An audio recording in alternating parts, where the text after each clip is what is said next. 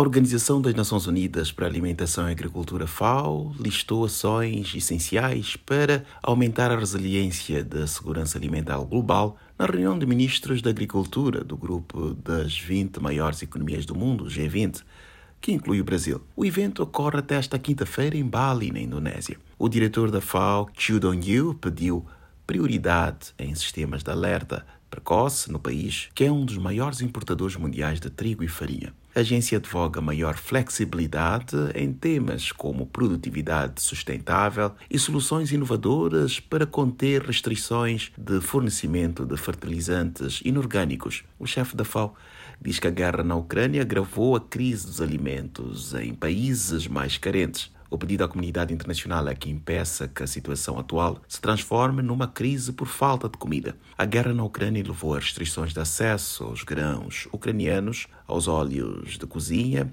e a outros alimentos vitais para países mais vulneráveis. Chu Dong-yu elogiou a iniciativa de grãos do Mar Negro como um importante passo. Para ele é preciso ainda melhorar o acesso alimentar dos países mais vulneráveis. A FAO anunciou uma proposta de um mecanismo de financiamento à importação de alimentos. A agência elogiou o Fundo Monetário Internacional por declarar a realidade atual uma janela de choque alimentar e incluir nos instrumentos de empréstimos de emergência. O alvo do mecanismo que permite o acesso a fundos é garantir que os recursos cheguem a 62 nações de baixa renda que importam alimentos. Nelas, cerca de 1 bilhão e 800 mil pessoas apresentam necessidades mais urgentes. Da ONU News em Nova York, Eleutério Gavan.